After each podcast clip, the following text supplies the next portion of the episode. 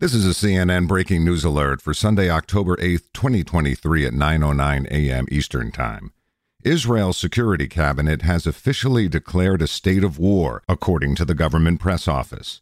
The war, quote, was forced on the state of Israel in a murderous terrorist assault from the Gaza Strip on Saturday, the government statement said.